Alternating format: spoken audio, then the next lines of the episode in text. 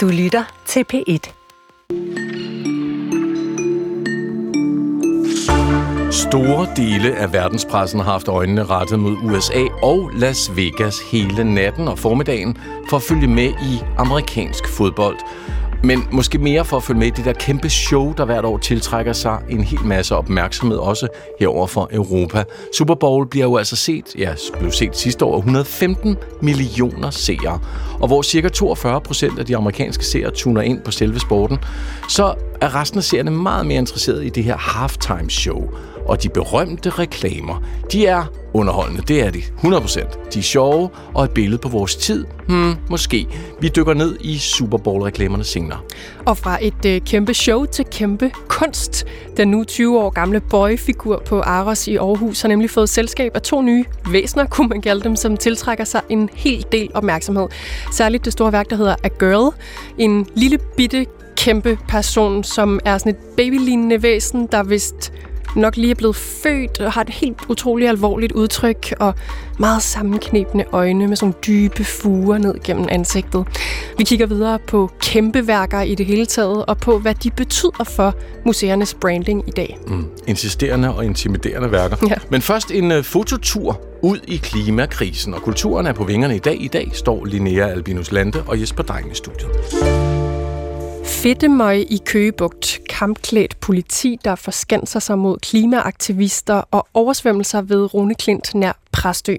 3 ud af 5 af de nominerede billeder til årets pressefoto 2023 er i år klima- eller miljøfotografier. Klima- og miljøhistorierne er ellers ofte ikke sådan helt vildt visuelle, men nu er de ved at blive det. Det siger Sagal Biati, der er selvstændig fotograf og medlem af juryen, som altså udvælger årets pressefoto. Det er ved at være første gang, at vi som fotojournalister kan dokumentere de klimaforandringer, der sker. Det har i mange år været sådan, at det ikke var noget, vi kunne vise, fordi det har været noget, der lå frem i tiden. Noget, vi har talt om, vil komme til at ske på et tidspunkt. Og også noget, som vi har talt om, måske vil ramme andre end os her op i Norden. Og det er ikke et bevidst valg for os, at vi har valgt 3 klimahistorier. Jeg tror måske, at nu, og jeg tænker over det, at det er fordi, at det jo nok har påvirket os. Altså, udover at fotografierne har påvirket os, vi har syntes, at de enten havde en æstetisk kvalitet eller en flot historie, så tror jeg måske også indirekte, at vi jo nok selv er optaget af det på en måde, så når vi ser de her billeder, så rører de os ubevidst. Tror jeg. Men det er lidt svært at give sådan om nu, fordi det kom faktisk bag på mig selv, at det var 3 klimahistorier. Jeg havde faktisk slet ikke tænkt over det, indtil der var en kollega, der skrev, 3 ud af 5 er klimahistorier. Det var faktisk først der, det gik op for mig.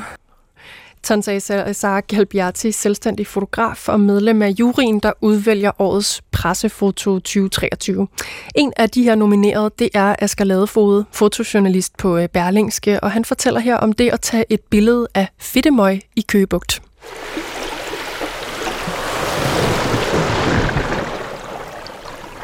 Det er et billede, der er taget i den nordlige del af Køge Bugt, og det viser en havbund.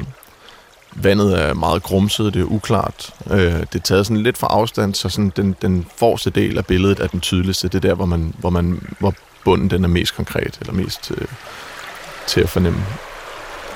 Og når man så ligesom dykker ned i den her bund, så er den fuldstændig sådan overbevokset af det, der hedder fedtemøg. Altså, den er fuldstændig kvalt ind i de her invasive alger, der opstår, når der er iltsvind. Så det er meget tydeligt, at det er sådan et dystopisk billede. Det her er et melankolsk billede. Det er ikke, hvad man normalt ville forbinde med en sund havbund. Så det illustrerer problemet ret tydeligt.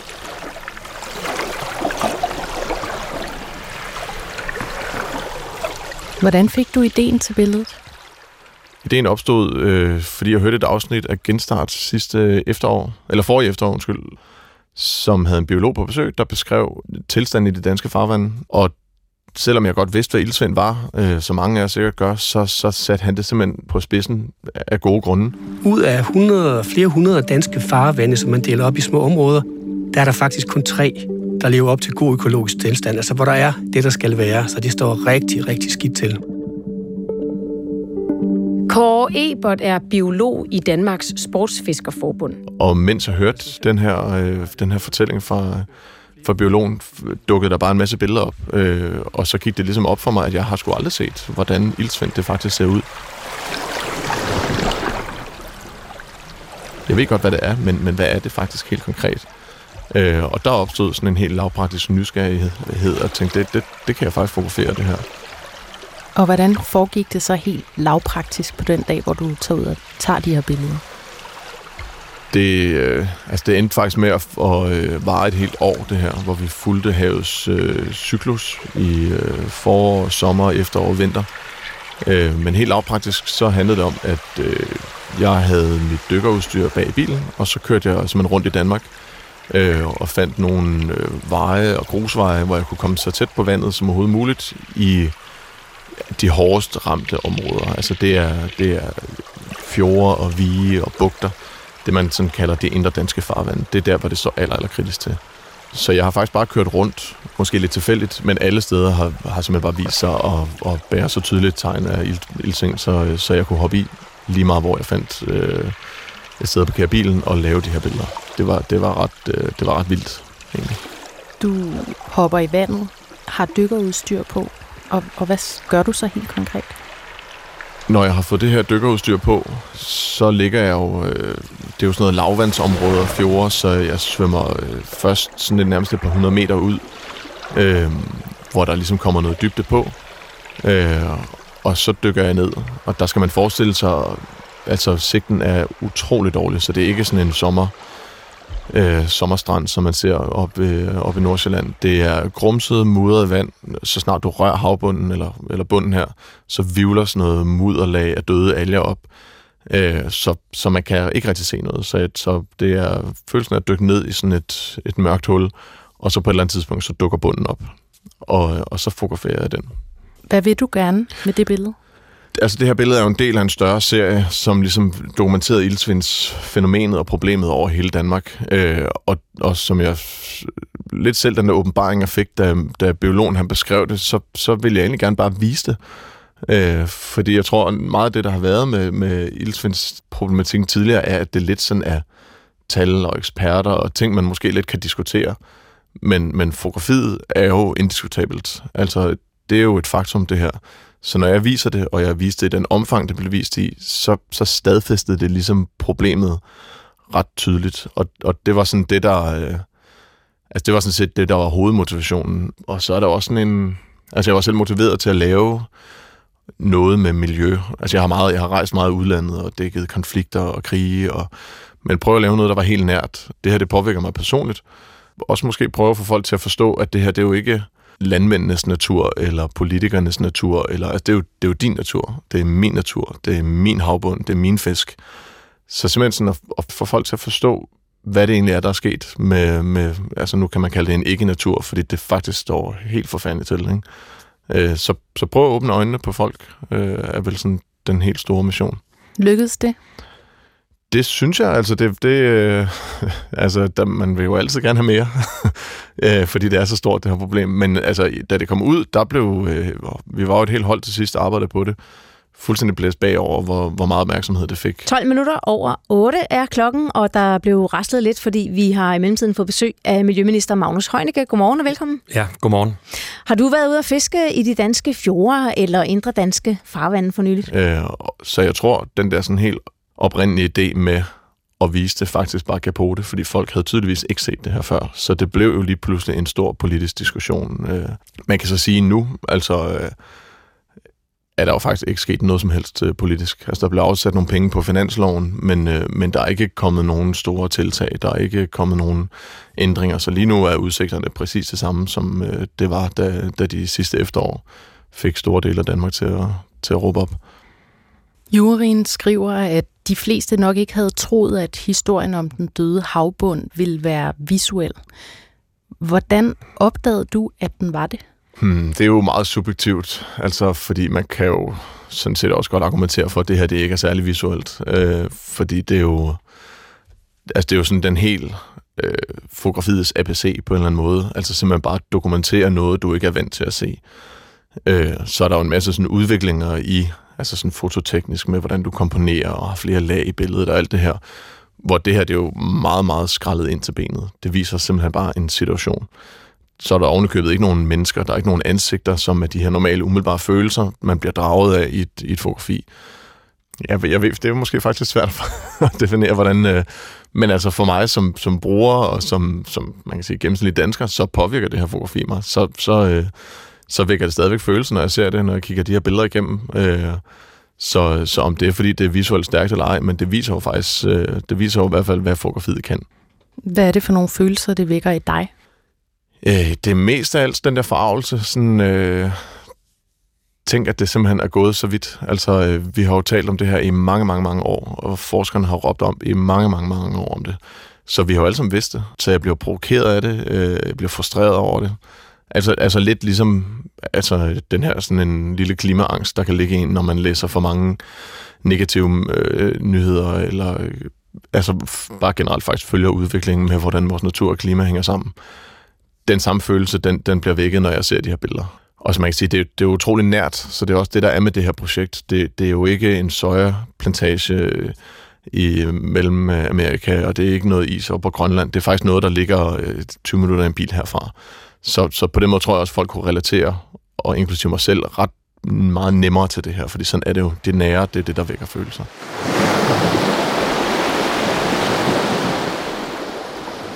Men en mudret havbund er jo ikke typisk noget, der sådan nødvendigvis vækker følelser eller genkendelse hos folk. Var du nogensinde i tvivl om, det var et spændende nok billede? Det var vi sådan cirka hele tiden. Altså det var faktisk først... Jeg lagde 5 af billederne, af havbundsbillederne, ud på Twitter.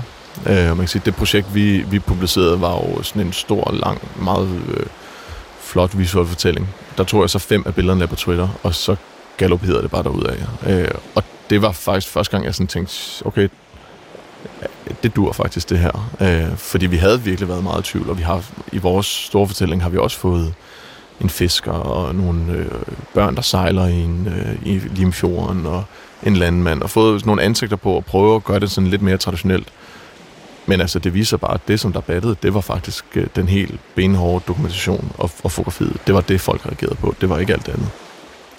Og sådan fortalte Asger Ladefoged, der er fotojournalist på Berlingske, og det var Natasha Jarsi, der havde talt med ham om hans billede Dødvande, der jo altså er nomineret til årets pressefoto 23.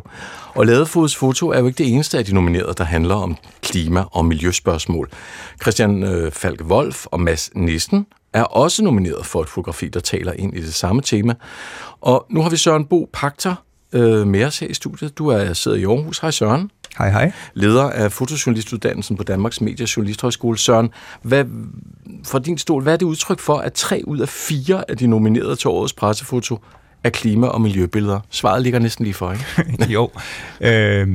Jeg tænker, at for mange af vores studerende og for mange unge mennesker også, og derfor så også unge fotojournalister, så er det her noget af det, der fylder allermest. Det er simpelthen på top 3 over emner, som vores studerende gerne vil forsøge at dække og fotografere.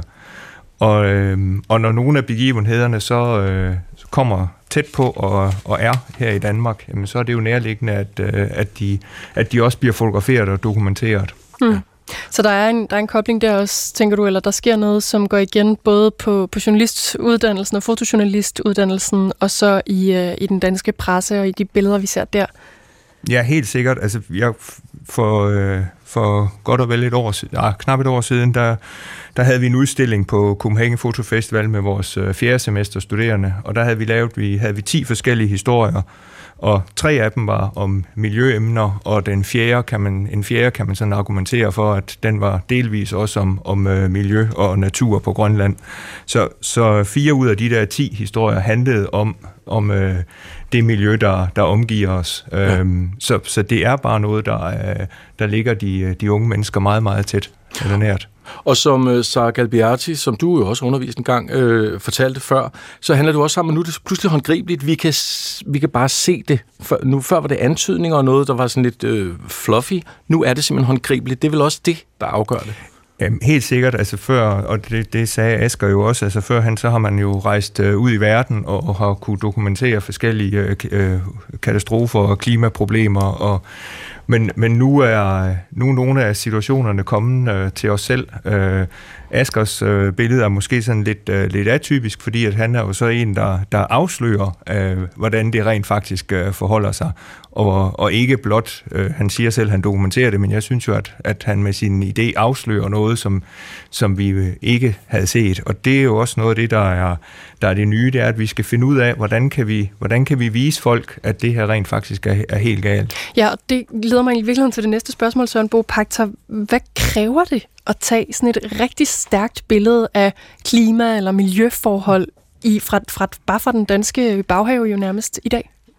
Jamen, som udgangspunkt kan man sige, at jeg synes, det er rigtig svært, fordi at klimaproblematikken herhjemme er jo ofte usynlig. Altså, det er noget PFAS, og det kan være noget luftforurening, det kan være klimaangst. Altså, alle sammen nogle ting, som er svært fotograferbare, fordi at det ikke er noget, der er konkret, noget, der sådan er synligt.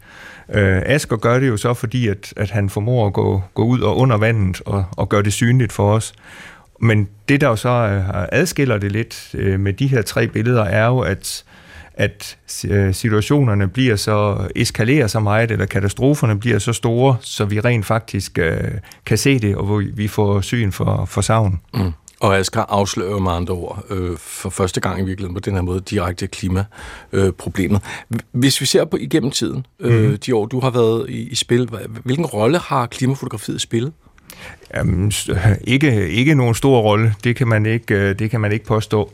Altså, klimafotografiet har det svært, og det har det måske også stadigvæk på trods af de her tre fotografier, fordi det bliver så stort, det bliver ikke rigtig noget, vi kan gøre noget ved, og så bliver det nogle gange også lidt en kliché, altså så ser vi isbjørnen på sådan en isflage, og så bliver man lidt rørt, men det er nogle gange svært at få de her menneskelige aspekter med ind i klimafotografiet.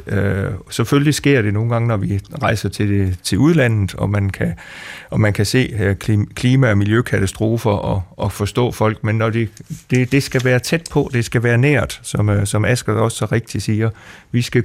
Vi skal kunne spejle os i det selv. Og det kan man jo med de her fotografier. Altså, når man ser et hus, der er oversvømmet, og man kun kan se taget, så selvom der ingen mennesker er på billedet, så kan vi jo godt fornemme, hvad det er, hvad det vil betyde, hvis det var vores hjem, der så sådan ud. Så lige pludselig, så bliver det et hjem, vi kan spejle os i. Og her er det Mads Nissen fra Politikens billede Stormflod fra oktober 23, som du refererer, Søren, præcis, altså ja. Præstø, eller lige i nærheden af Præstø, udenbart ligner det faktisk nærmest bare en sø, men så er der en hel masse hustage, der stikker op, og så kan man på den måde forstå, at okay, det vand ligger meget højere, end det plejer at gøre, eller burde gøre. Mm-hmm. Altså det her med, at det er svært at få noget identifikation frem, og få nogle følelser frem, at det er det samme som, at det i det hele taget er svært at vise klimakrisen. Ja, det synes jeg på en måde, det er. Altså fordi, at vi specielt i kraft af fotografi har det jo sådan, at vi spejler os i andre mennesker, og vi spejler os i, når vi ser fotografier, så spejler vi vores eget liv. Og det vil man nu sige, at hvis vi ser et eller andet teoretisk, intellektuelt billede, så kan vi jo godt forstå det, men vi kan måske ikke mærke det. Og der kan man sige, at Mads Nissens billede med hustaget, det kan vi også godt mærke, fordi at vi lige pludselig kan se, at det kunne være vores hus eller vores hjem, og vi kan se, det er et smukt dansk landskab. Så vi skal sådan set have nogle fotografier frem, som vi som beskuere kan mærke og kan forstå, at det kunne lige så godt have været vores hjem. Mm.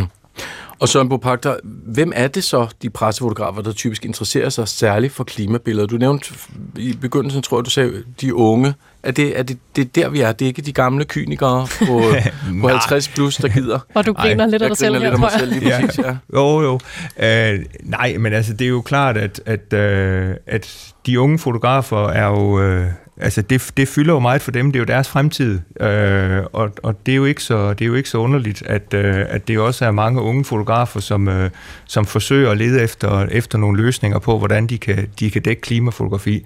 Og det er jo ikke fordi, at vi ikke har fotografer oppe i årene, som også har rejst ud i verden og fotograferet diverse klimakatastrofer, men det betyder meget for de unge fotografer, det er der ingen tvivl om. Så kommer vi nok til at se mere af det i de kommende år. Det må vi håbe, det er helt sikkert. Søren Bo Pagter, tusind tak for, at du var med. Selv tak. Leder af fotojournalistuddannelsen på Danmarks Medie- og Journalisthøjskole, og årets pressefoto 2023 bliver fundet den 1. marts.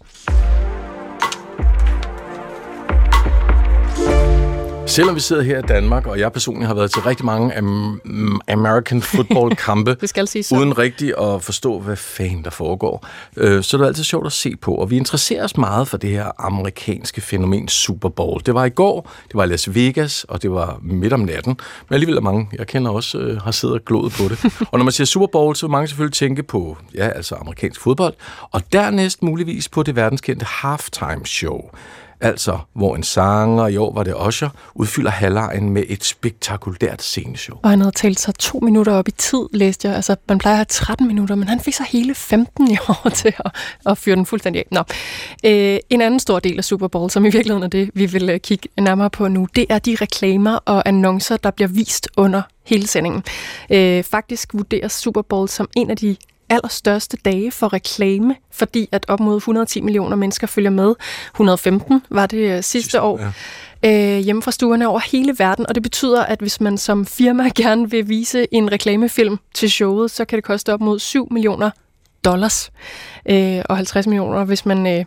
eller mellem 57. Det er sådan lidt et stort tal. Det er rigtig dyrt at reklamere. For 30 sekunder, ikke? Ja. Mm. Meget kort tid og mange penge. Og det er jo spændende, det her med reklamer. Derfor har vi tænkt, nu kigger vi altså lige, hvad er det for et billede, reklamerne og annoncerne til Super Bowl tegner af USA? Det rammer jo også lige røven. Det ved vi om nogle måneder. Og det ved du meget mere end også om, Morten Saxnæs. Velkommen til dig, Morten. Tak. Strategidirektør i design- og kommunikationsbureauet AKQA. Ja. Sagde det rigtigt? Ja, det er du gået American også og siger AKQA? Vi siger faktisk AKQA. Ja, men det, her der er det AKQA. Det er men så... du er her, Morten, og du ved en masse om det her. Hvordan... Med din erfaring, hvordan vil du beskrive annoncer og reklameoverblikket til det her års Super Bowl? Hvordan så det ud? Der er mange ting, der falder mig i øjnene. Tendenser? Men der er jo klart, der er nogle kæmpe tendenser, men den helt store er jo, at det her det er første år, hvor vi begynder at se, at de store sådan, traditionelle kvindeannoncører er begyndt at rykke på sig og har rykket ind. Mm-hmm. Og hvad sige, det er kosmetik? Det er nemlig kosmetik, ja, og det har vi altså ikke set før. Verdens næststørste annoncør, som er L'Oreal, som mange jo kender, de har aldrig annonceret på Super Bowl før. Ja, og det er vel også, fordi der ikke har været sindssygt mange kvinder. Ja, altså, som gad at se det. Det kan man sige. Altså, det handler jo selvfølgelig om målgruppen, men det betyder ikke, at der ikke er kvinder, der har set. Men slottene er jo bare blevet taget af nogle andre, der ligesom har betalt noget mere. Mm. Men i år er de så med, ikke kun med 1, men med 2 annoncer for kosmetikprodukter, og det er ret vildt.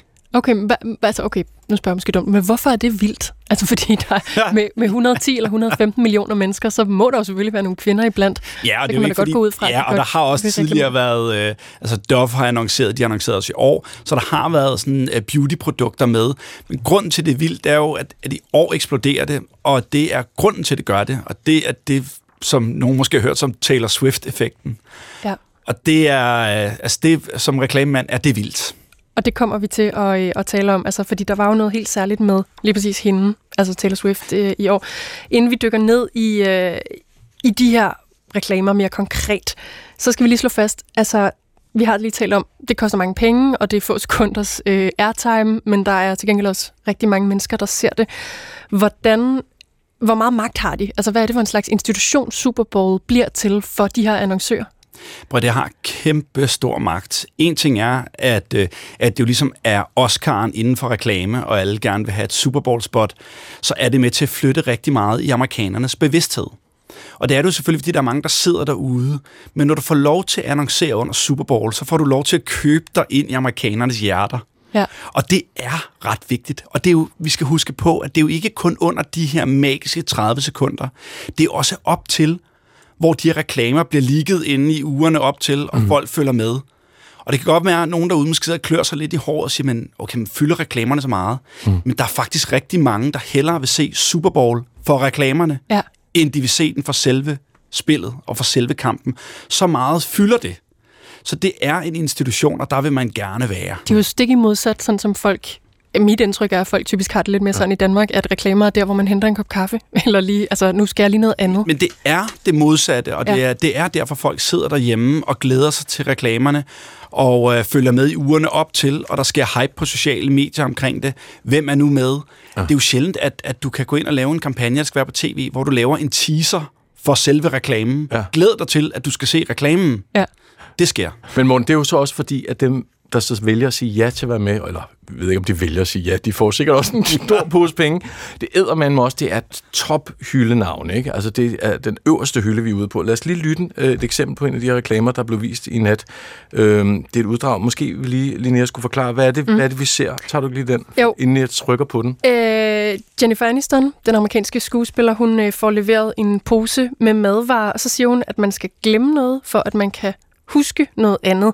Og altså, det er Uber Eats i øvrigt, som det her handler om, så det er sådan noget med madlevering. Hun kan ikke genkende David Schwimmer, og når jeg siger hans navn, så vil de fleste huske ham for Ross i Friends, som spillede meget, meget tæt sammen med Jennifer Aniston i 10 år. Så det er ligesom en måde at understrege den der pointe om, at hun huskede noget, men så glemte hun sin meget tætte gamle kollega. Lad os høre. Mm. Thank you. I didn't know you could get all this stuff from Uber Eats. Yeah. Gotta remember that. Well, you know what they say, in order to remember something, you gotta forget something else. Make a little room. A what? Remember when you used to be a pepper lady? Wasn't it the Cinnamon Sisters? Basil Babes? Paprika Girls? No, that's absurd. Jen! Hey! Okay. Have we met? Give me a hand. Worked together for 10 years? 10 years. Yeah. You were great. You still don't know, do you? I don't. Right. Like I forget 10 years of my life. Nej, Jennifer Aniston husker overhovedet ikke Ross, der så hader byen. Nej. Morten, altså... Jeg personligt synes, jeg holdt virkelig underholdende reklame for Uber Eats her. De kommer igen. Jeg tror, de har 2 reklamer. Ja, så er der også den med Victoria og David Beckham. Beckham, som også ævlebævler, som faktisk tager lidt pis på amerikanerne ved hverken at kunne huske, om det er baseball eller fodbold, de spiller, eller hvad Jennifer Aniston hedder, så Jessica. Ja. Men det er også lige meget. Men hvad er det ved det her Super Bowl 2024? For pludselig så ser vi, de tager pis på sig selv, ikke? Og der er masser af selvironi. Det har nu alle dage været, når man er med som stor kunstner og celebrity i det her show.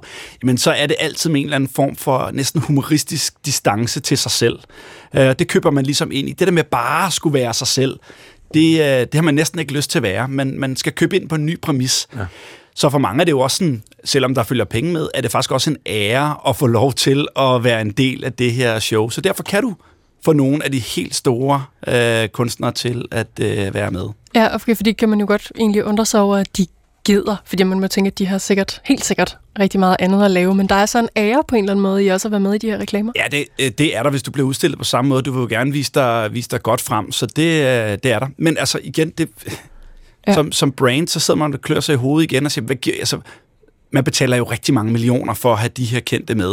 Men det giver altså god mening at hyre de her kendte. Ja. Du har 30 sekunder, hvor du kan tale til amerikanerne, og du skal jo sørge for at fange folks interesse.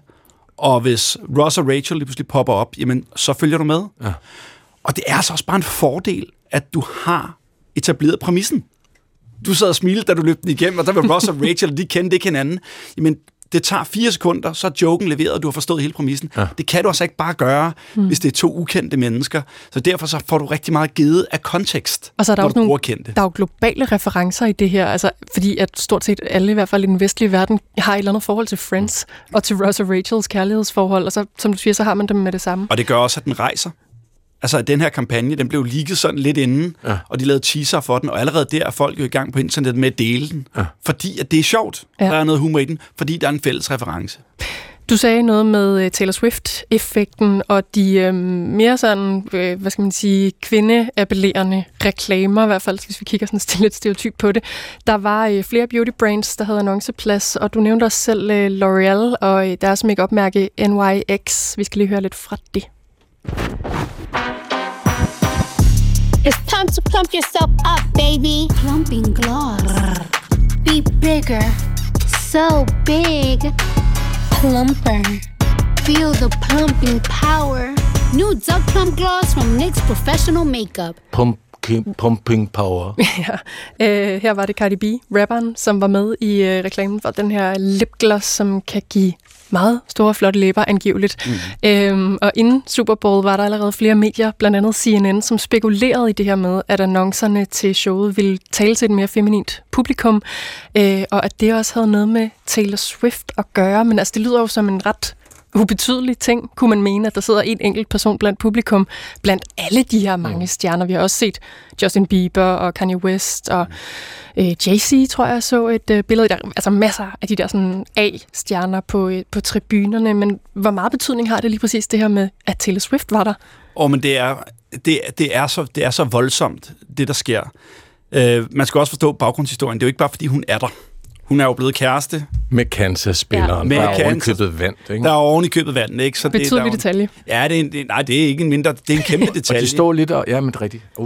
Og det har hun jo været noget tid. Det var ikke i forgårs, det skete. Men det sidste, tror jeg, halve år har der også været opbygget den her romance. Og det har altså betydet, at hele NFL-franchisen har fået et kæmpe løft i kvindelige seere. Ikke kun Kansas, de har fået et endnu større løft, fordi folk vil se, om Taylor Swift sidder der. Så lige pludselig er der rigtig mange kvinder, der sidder derude og begynder at se NFL, og det har man altså ikke set før. Mm. Og så er annoncørerne på banen. Og så er de på banen, ja. Nu står du her, Morten Saxnæs, og er dansk reklamemand, men med international udsyn. Er det noget, drypper det her, når vi nu ser det, og vi griner lidt, og synes egentlig, det er ret fedt, nogle af de her ting? Der er også en kunstig intelligens, skal vi komme nærmere ind i. Kunstig intelligens har også en revival under det her Super Bowl. Selvfølgelig har den det. Er det noget, vi vil se? Plejer det at være sådan, at så drypper de her tendenser fra Super Bowl over i vores del? Altså både ja og nej. Altså, i Danmark har vi stadigvæk haft en lang kultur for at bruge altså humor i vores annoncering, så vi er sådan set godt med. Og man kan ikke bare tage de greb, der er på Super Bowl, og direkte konvertere det til Danmark. Vi er et lidt anderledes land, sådan humormæssigt.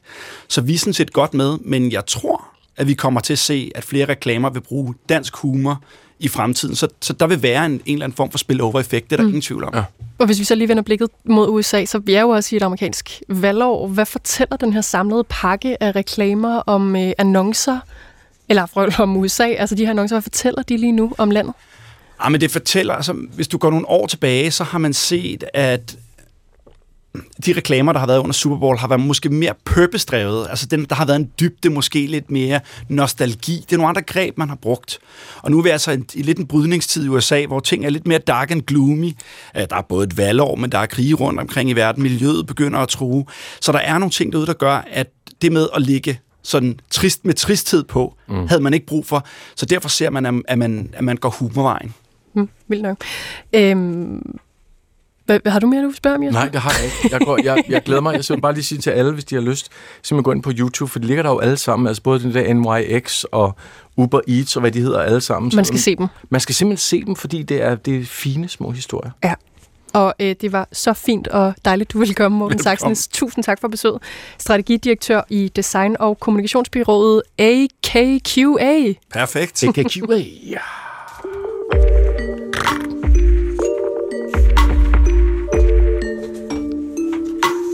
Det er, som tiden dog går, 20 år siden, at den kæmpe store skulptur Boy rykkede ind på Aros i Aarhus. Drengen med det stigende blik, der sidder der på huk. Han er 4,5 meter høj, fuldstændig hyperrealistisk figur og vejer 500 kilo. Nu i anledningen af hans 20-års jubilæum, så udvider Aros med 2 værker mere af samme kunstner. Det er den australske billedhugger Ron Mueck, som var med på Aros, da han sammen med udstillingens kurator og koordinator opsatte de her 2 nye skulpturer ved siden af, eller sammen med. De er ligesom i selskab med Boy, kan man sige. Udstillingen hedder Art and Life og åbnede i lørdags på museet. Og vores kollega på DR Aarhus, Asger Hinch, han var med på Aros, det er den her nye skulptur.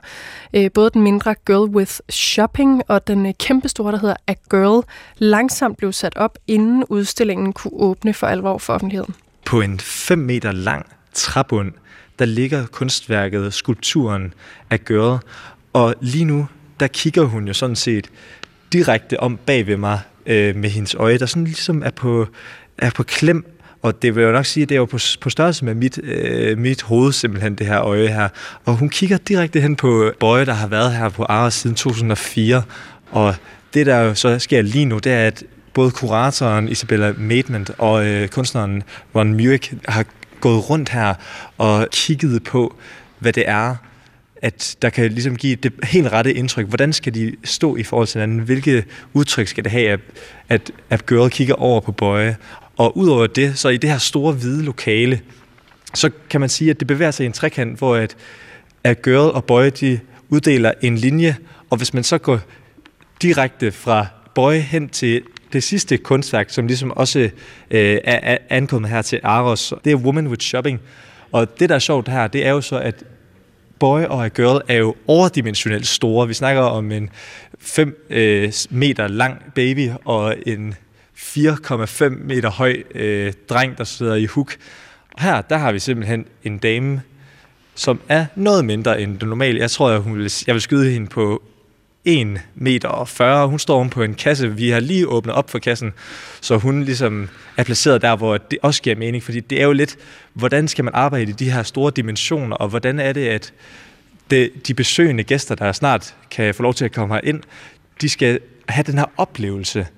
Lige nu, der tror jeg, at man er ved at være tilfreds, men lad os se, om de sidste justeringer, de også kommer til at falde ind på plads lige om lidt. Og det fortalte reporter i DR Aarhus, Asger Hinsch. Og den her udstilling åbnede jo som sagt i lørdags på Aros. Men inden udstillingen var klar, og mens skulpturerne var ved at blive sat op, så talte Asger Hinsch også med udstillingskoordinator Anne Mette Thomsen om den betydning, som Bøje altså har haft for Aros de sidste 20 år. Bøje var jo, som er lavet af den samme kunstner, Ron Mueck, var jo det første ikon, som Aros fik på den her nye placering, da man flyttede fra den gamle placering Venneløsparken til den nye placering her på Vesterallé i 2004. Og der købte den gamle direktør, eller forhenværende direktør, Jens Erik Sørensen, værket Bøje ind til museet, og det blev det ikon, som man havde drømt om. Altså det blev skulpturen, som alle forelskede sig i. Så for at fejre, at det nu er 20 år siden, at skulpturen tryllebandt det oceanske publikum, så har vi valgt at invitere A Girl til at danne par, kan man sige, med Bøje. Det er i hvert fald en stor skala, at Girl er lavet her 5 meter, og det kunne lige akkurat, som jeg snakkede med dig tidligere her, være i den her store skaktelevator, som I har for at køre altså kunstværket ind. Det vil være noget af en hård fødsel at give liv til den her baby her, men lidt noget, der er en hård fødsel lige nu, det er, at der bliver arbejdet med kunstneren Ron Mueck og kuratoren Isabella Maidment, at ligesom få placeret kunstværket helt rigtigt. Altså, hvilke overvejelser er det, man har i gang i lige nu? Jamen, altså, som du kan se, så er det jo et stort åbent rum, og vi har de her to skulpturer i overstørrelse og skulpturen i mindre størrelse.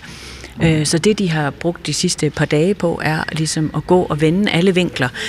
Hvordan oplever man skulpturen, hvis man kommer ind af indgangsdøren? Hvordan oplever man skulpturen, hvis man kommer fra den anden ende af rummet? Og hvordan skal skulpturerne spille sammen? Og fordi det er de her levende skulpturer med hud og øjne og hår, jamen så er der jo blikretninger, man skal tage hensyn til. Altså, nu er Bøje blevet placeret sådan, så han kigger over på A Girl, og det øje, du ser der lige kigger åbent, er også rettet over mod Bøje.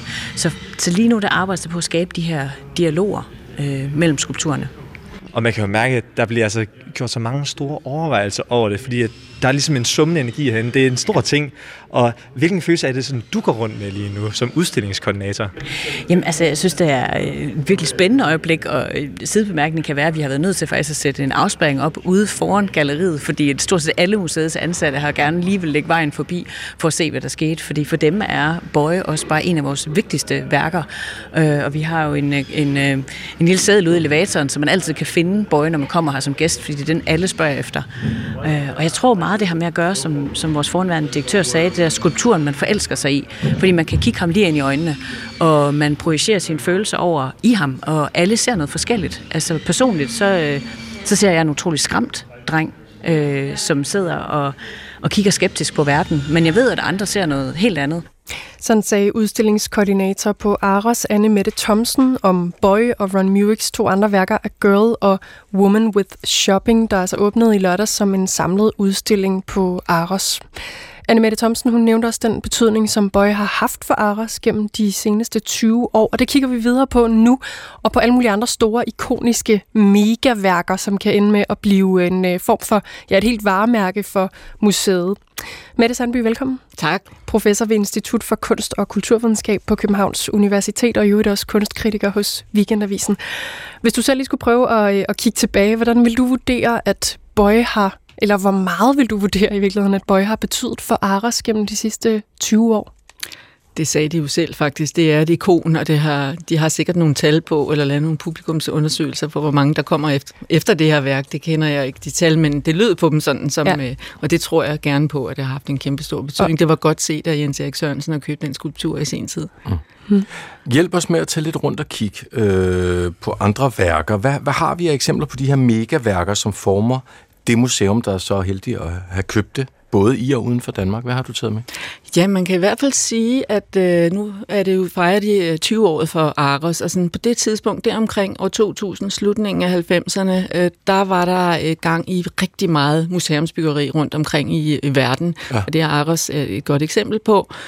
Et berømt værk, men jeg vil nævne, det var Guggenheim Bilbao, som er fra samme tid, og man kan sige, at i sig selv er der Guggenheim sådan, som museum, som arkitektur, er jo sådan meget, man skal bare se det i 30 sekunder, så kan man genkende Frank Gehry's ikonarkitektur. Men altså kæmpestor sølvbygning, som nærmest ikke ligner en bygning. Så den er et ikon i sig selv, og folk kommer rejsen i sig selv for det. Men så har de også virkelig tjek på at stille ikoniske værker op udenfor. Det største af dem er Jeff Koons 12 meter høje værk, Poppy, som da museet åbnede der i slutningen af 90'erne, der købte de det her værk. Og det er altså en lille hund, som består af blomster. Næsten 40.000 blomster sat op på sådan en stålskelet. Og det er jo bøjegang 5, eller sådan noget på en eller anden måde.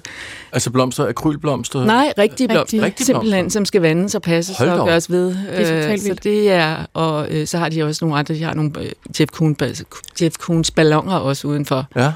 Ja. Og på samme tid, man kan nævne en anden kunstner, der er sådan god til at lave kæmpe værker. Det er sådan en som Anish Kapoor, som i øvrigt skal have et andet museumsbyggeri herhjemme, jo Arken, som også er rigtig god til at tænke i sådan store værker og placere dem uden for museet. Og der er en udstilling med Anish Kapoor her til april, men han laver også megaværker. Og et eksempel fra nogenlunde samme tidspunkt, altså omkring år 2000, det var, at man havde sådan et udslidt jernbaneterræn i midten af Chicago, som man ville gøre noget ved, og så lavede man sådan en stor park, Millennium Park, og der står altså et 20 meter langt, 13 meter højt værk af Anish Kapoor, som hedder Cloudgate, men er en bønne, men den bliver kaldt The Bean i folkemunde, som er sådan en spejlblank bønne, der altså er 20 gange 13 meter, som er virkelig sådan en turistting, folk kommer rejsende for, og så spejler den publikum, så man kan fotografere sig selv i den, så det er jo sådan nogle værker er også blevet forstærket af mobiltelefoner med kameraer og Instagram, sociale medier. Lige præcis, det er en god branding. Og hvad er materialet her? Det er det som poleret aluminium? Ja, eller det er noget metal. Hold nu kæft. Ja. Og altså lige præcis de eksempler, du har her, Mette Sandbye og Bøje, og nu også A Girl i Aarhus, det er jo så, kan vi nu konkludere, en klart en større tendens, hvor museerne de bruger de her værker som en slags markedsføringsstrategi. Men det her med, at det jo på en måde også er koblet fra museet, det er ikke noget, der foregår, eller det er det i Boys tilfælde, men mange af dine andre eksempler, der foregår det udenfor. Jeg har selv for nylig været ved Guggenheim, hvor den der store hund står, og man kan jo faktisk få en eller anden form for kunstnerisk oplevelse, uden at gå ind på museet. Ja. Og måske er det faktisk lige så fedt, fordi det der kæmpe store blomsterværk også er noget, man kan bruge rigtig lang tid på i sig selv, når man står derude. Men det virker alligevel for museerne. Hvordan det?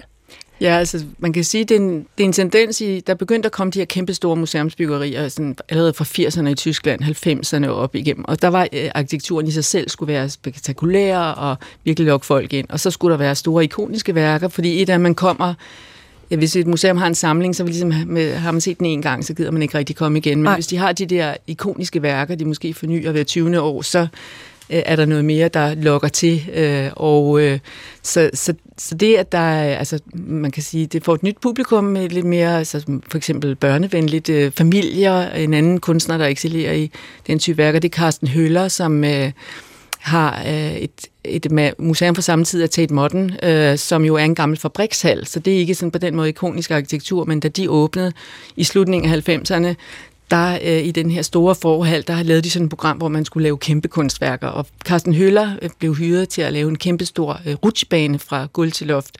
Fedt. Og den idé har de ligesom importeret på DAC i København, hvor for et par år siden så købte de den her permanente rutsjebane af Carsten Høller, som er 40 meter lang og sådan snor sig ned gennem etagerne. Som man kan bruge, og det er jo noget, der tiltrækker børnefamilier, ja. Og det er jo en rutsjebane, ja. Og det er kunstværk, og det hele på en gang. Så mere og mere kan man sige, at museerne konkurrerer om vores opmærksomhed, og der er det ikke nok med både at have nogle fantastiske værker, og måske en god café, nu skal man også have sådan ikonisk arkitektur, ja. Og ikoniske værker. Og nu siger du 80'erne, der tænker du 1980'erne, men man kunne vel også argumentere for, at i 1800-slut 80'erne, der foregår der jo noget i Paris, en verdensudstilling, hvor der også bliver bygget ret stort.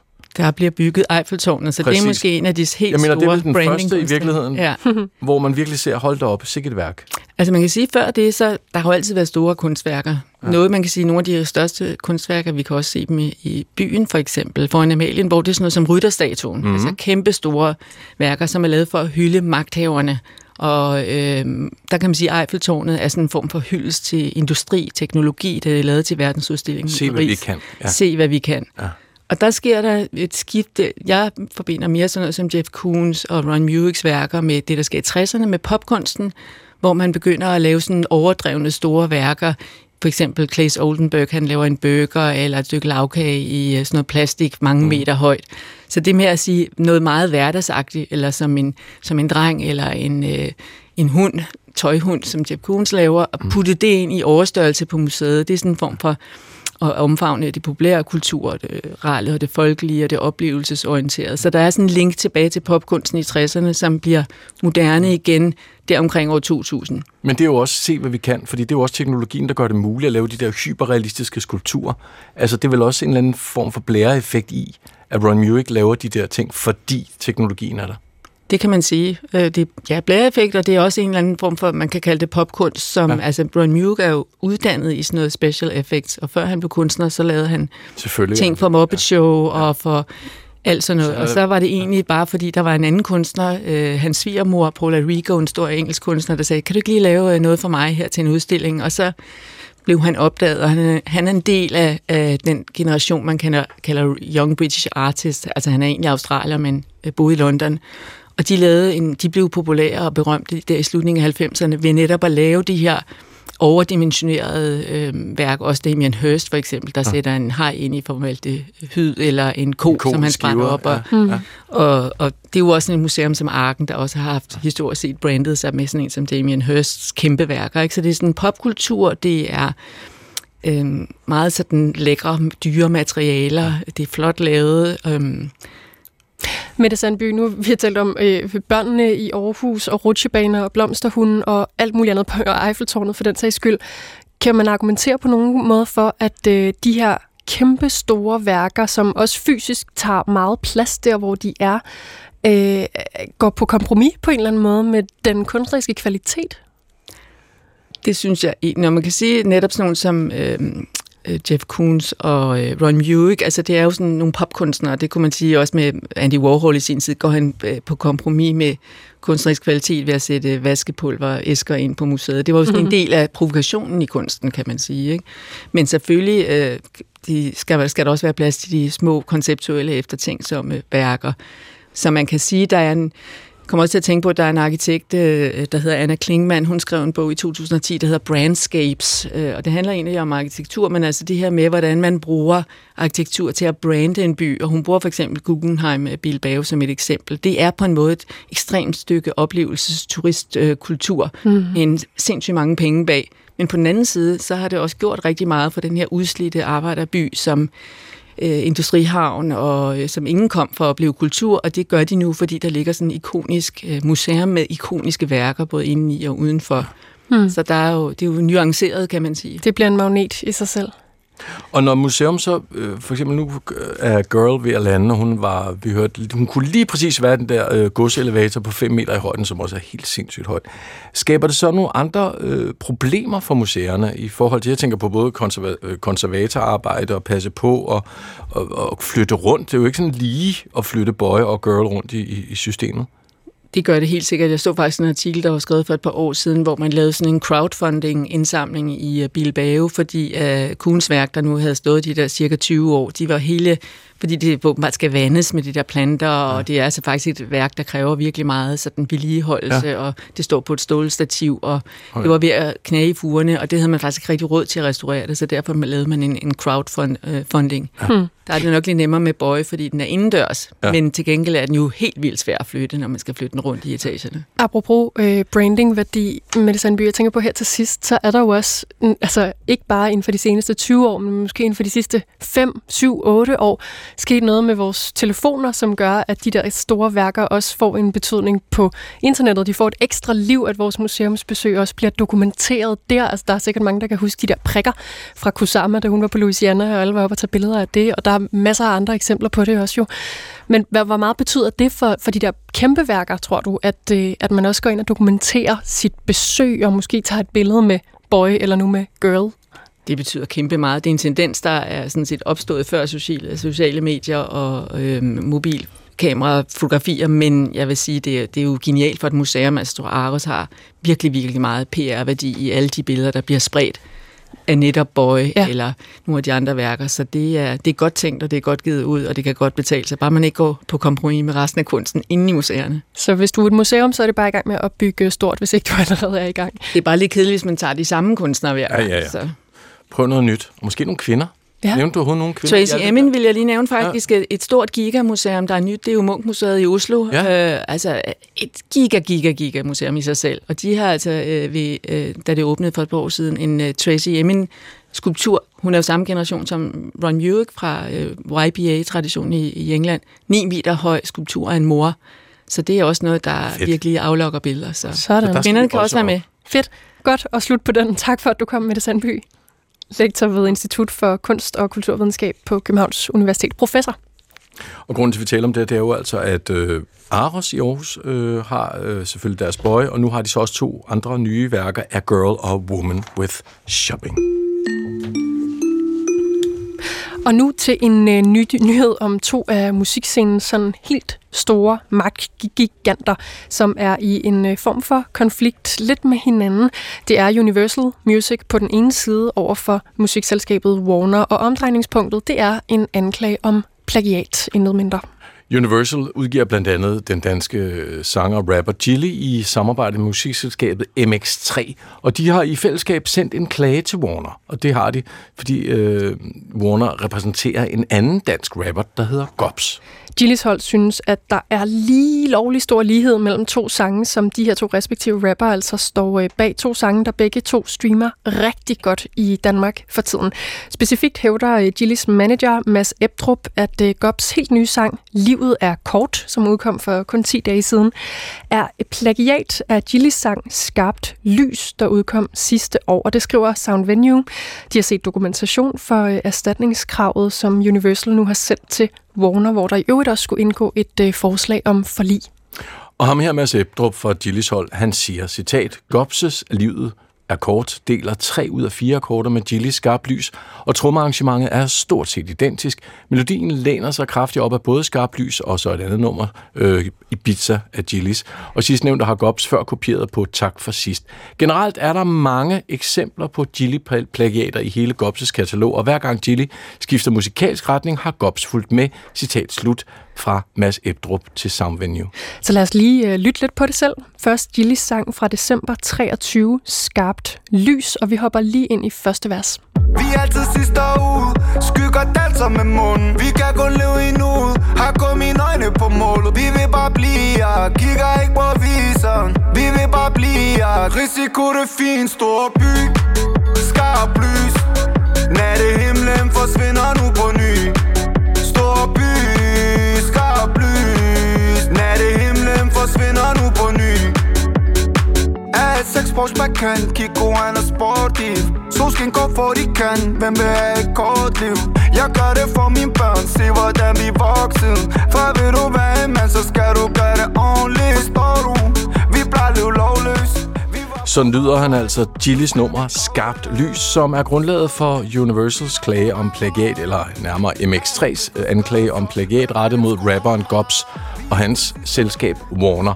Og Gobses nummer, der har udløst konflikten, nu kan du lytte med. Prøv med dine ører. Det lyder sådan her. Vi skal bare leve i nuet. Livet er for kort. Hvis der er problemer, vi tager dem bare i morgen. Vi skal bare leve i nuet, men livet det er for kort. Jeg danser med djævlen, vi to vi har det sjovt. Vi skal bare leve i nuet. Livet er for kort. Hvis der er problemer, vi tager dem bare i morgen. Vi skal bare leve i nuet, men livet det er for kort. Jeg danser med djævlen, vi to vi har det sjovt. For jeg har det i byen, og jeg har gået ned. Og min kæreste ved, hun er ganske fucking kammerled. Jeg to-stepper ud på gulvet, har et nyt glas, der skal bunde. Så baby op på toget, vi har allerede vundet. Og pikkeren siger, klubben den boomer igen. Det føles som der 10.000 mennesker herhen. Han spørger, hvorfor at alting sker, hvor du er hen. Jeg siger til ham, så se dig på chartet, min ven. De skal bare leve i nuet, livet er for kort. Det er godt, jeg ikke sidder det dommerpanik, den skal lytte på den her. Jeg synes, det er svært. Det er faktisk heldigvis også noget, vi kan slippe for at vurdere. Men der er i hvert fald en sag i gang. Det her var Gobs nummer Livet er kort, der udkom for bare 10 dage siden. Kasper Bengtsson, der er Managing Director i Universal Music Danmark, har bekræftet til Soundvenue, at de kender til sagen og bakker op om den her plagiatanklage, men altså, at det kommer alene fra deres samarbejdspartnere i musikselskabet MX3. Og vi graver os faktisk lidt ned i den her sag. Det gør vi i morgen. Går lidt dybere ind i den. Så åben for kulturen i morgen kl. 14. Gå på opdagelse i appen DR Lyd. Hvorfor er det her verdens bedste film? Det er verdens bedste film, fordi at den er så jazzet og funket. Og du får vækket sjælen, kroppen, hjernen og hjertet. Fodboldlisten lister op. Det er ikke særlig kønt, men det er fandme sjovt. Du det pander. Ja, det må du meget gerne i den her podcast. Så skal vi til DR Lyd. Alle DR's podcast og radioprogrammer samlet et sted. Og samlet lige her på P1 er en radioavis om lige om 20 sekunders tid. Vi er selvfølgelig tilbage på den anden side, hvor vi blandt andet skal til Berlinalen. Kigge lidt på den og på onani. Og så siger jeg ikke mere. Nej. Hæng på.